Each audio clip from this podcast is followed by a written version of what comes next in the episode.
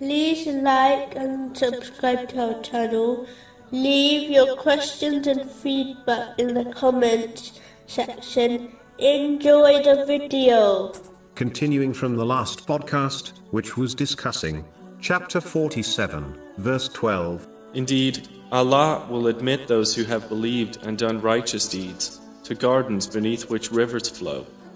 But those who disbelieve enjoy themselves and eat as grazing livestock eat, and the fire will be a residence for them. In a narration found in Sunan Ibn Majah, number 4118, the Holy Prophet Muhammad, peace and blessings be upon him, advised that simplicity is a part of faith.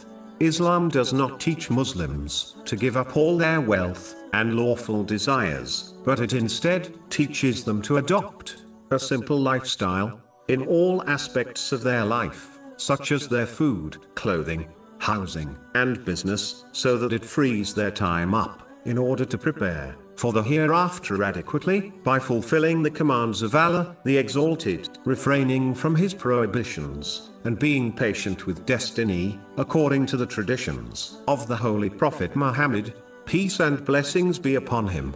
This simple life includes striving in this world in order to fulfill one's needs and the needs of their dependents without excessiveness, waste, or extravagance. A Muslim should understand that the more simple life they lead, the less they will stress over worldly things, the more they will be able to strive for the hereafter, thereby obtaining peace of mind, body, and soul. But the more complicated a person's life is, the more they will stress, encounter difficulties, and strive less for their hereafter, as their preoccupations with worldly things never seem to end. This attitude will prevent them from obtaining peace of mind, body, and soul.